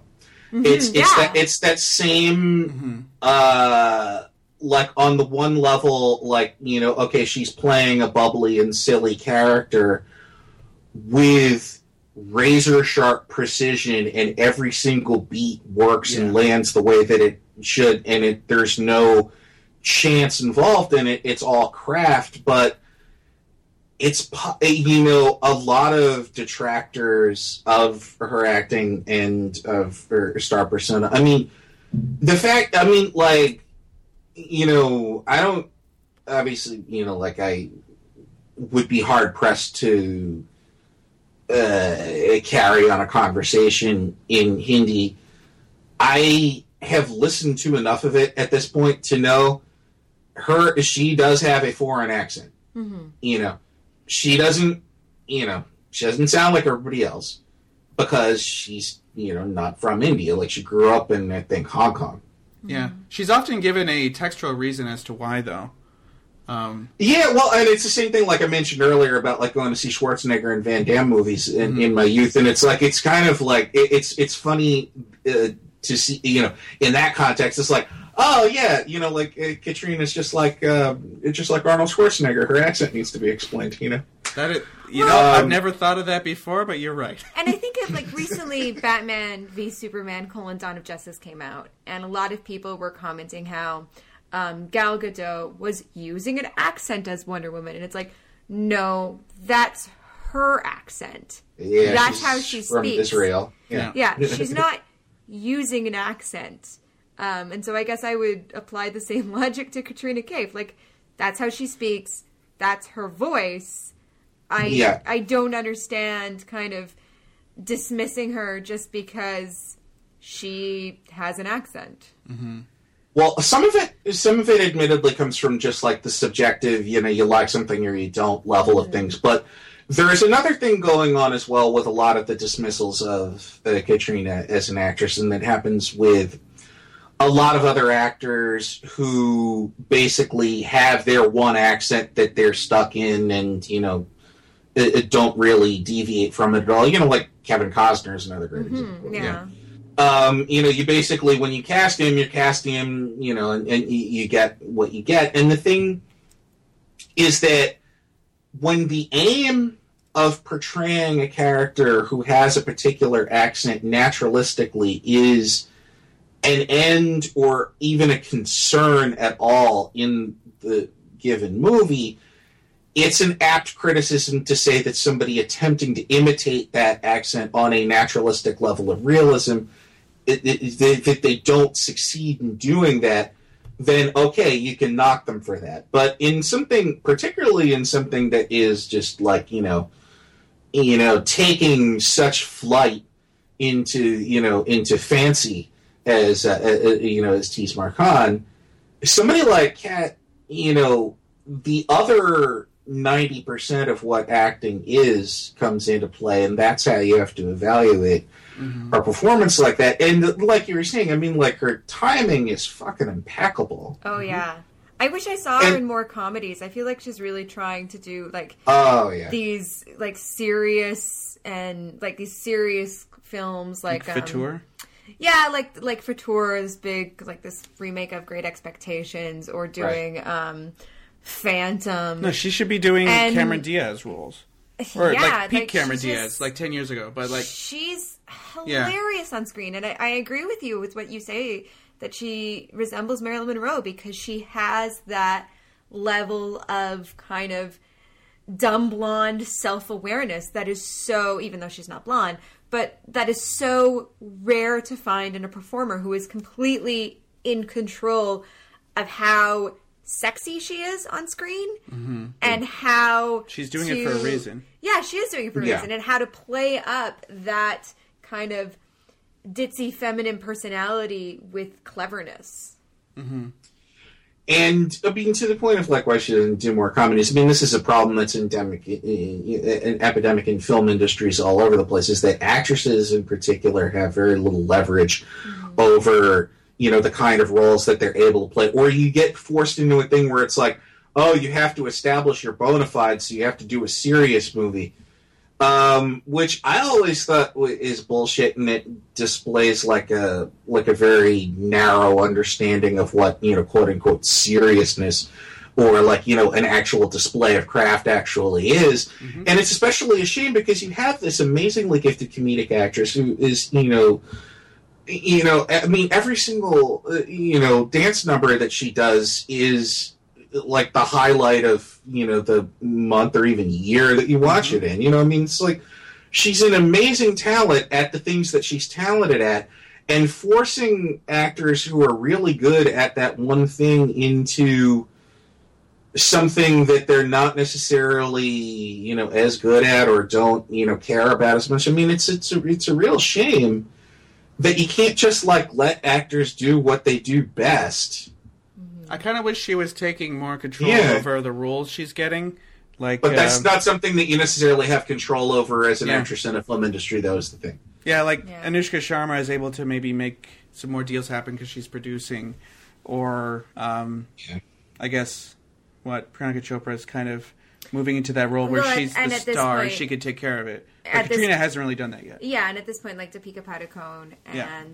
Kangana Ranaut are make like really demanding that they be paid equally and really kind of proving that they're a box office draw. Mm-hmm. And Right. unfortunately, I think potentially because their strengths are very different than Katrina Kaif's strengths, she doesn't hasn't been able to have as much control as they're starting to exert. Yeah, it's hard enough in Hollywood, much less Bollywood, where it's usually fo- focused on the male Yeah. hero. That's the guy you nail down first, then you find the girl to go with him. But I want to go on the record of again, like thinking, you know, Katrina Kaif needs to be doing more comedies because she's excellent in them. Yeah, she's very funny. and she should always be dancing. well, yeah, that's that's a good. and I would totally watch, you know, the kind of fictional film within a film that she's filming, the item number four, Sheila Ki Jawani. I would watch that movie. I think that movie looks awesome. I don't know anything about it other than Just that number, one item number, but I'm into it. Because they, they're kind of insinuating that it's some sort of blue movie, and Tees Maar Khan's really pissed off that she's doing this in his absence, but it doesn't look that bad. I don't know. Well, you get the sense that it's more about like that his possessiveness and you know just like upright stick up his attitude. You know, kind of. Uh, you know, like it's less that it's a blue movie and it's that she's doing anything at all that's like even mildly remotely risque. He he would Yeah. freak out about just as bad. And we were still, Because no, we were he still hauls thinking, her out of the set over his shoulder like a caveman. we were still thinking at this point that she was his sister too. So I was like, man, he's really possessive of his little sister, and they're oddly close. This is weird. Yeah, what is this? The Oh. Indian Scarface? Yeah, right. Yeah, exactly. Yeah, we were confused for the first half of this film about whether or not she was his sister or his wife. She's very clearly his wife. yeah, that was made clear later on. Yeah. But uh, yeah, It's one of those weird like translation errors that we just interpreted it differently. yeah, um, you know, we're always at a remove without knowing the language. But Mm-hmm. yeah, so that's uh, that's Tees Maar Khan and Wanted. Um, I would recommend everyone check these two movies out. Yeah, I really liked both of these movies, and I wouldn't say that either of them are the typical kinds of Bollywood movies I gravitate towards. Um, but I think both of these films had such like high entertainment value Yeah, that even though I think there's some unevenness in both of them, I was thoroughly satisfied um, by both of them, and you know would watch either one of them at the drop of a hat. Well, they're a platonic ideal of a kind of screwball comedy or ass kick movie. Mm-hmm. Um, Yeah. you know, they're they're a good starting point. If you want more of these things, you can find out what each of these creators have done. But yeah, they're both really really good movies. I would highly recommend watching both. Mm-hmm. And I can see why, you know, these would have been a gateway to more and more Yeah. South Asian cinema. Oh yeah, because they definitely were that for me. I mean, it was like the, the um, the door was already open, and those were the ones where I kind of like walked in and checked out the party, and I was like, yeah, I want to hang out here for a little while longer. Yeah, Well, that brings us to the end of this episode. yeah. Well, thank you very much for coming on, Danny. Yes, thank you so much. We were so happy to finally have you on and to talk to Oh, you yeah. and pick your brain um, because your approach to Bollywood cinema, I think, we is really unique. Yeah. we really appreciate it.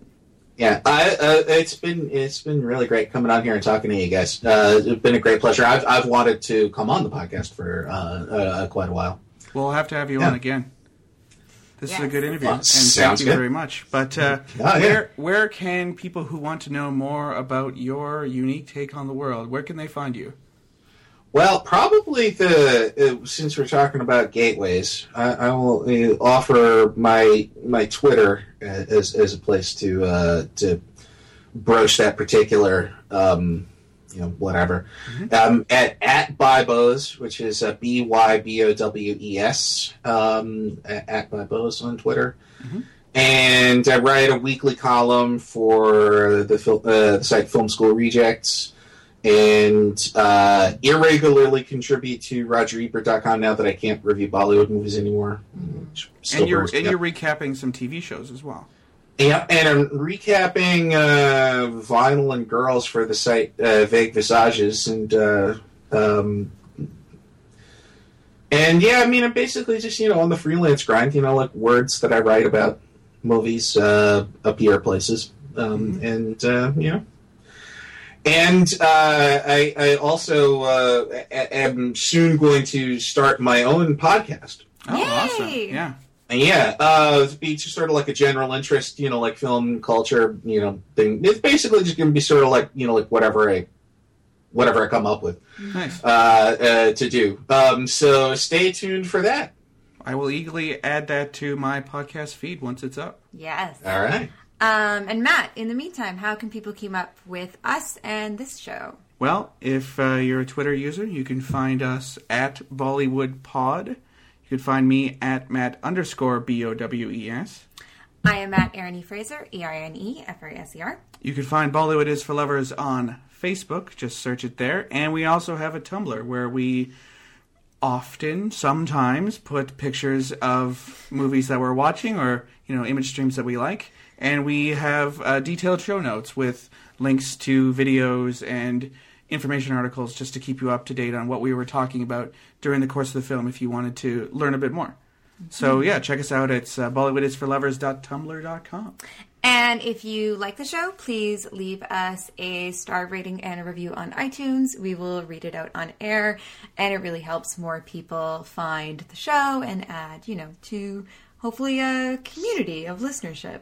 Yeah. Uh, we will be back in two weeks where Matt and I will finally be digging into Sholay. So. Yeah, this is a big one for us. We we wanted to work our way up to it, but this is, you know, the the most important Indian film, right? one of them. I, y- I mean, it's it, it, it looms large, Yeah. Yeah. Yeah, So and- we, we wanted to build up to this. And holy God, Sholay is wonderful. So, I mean, I, I envy you your your introduction to it. Yeah.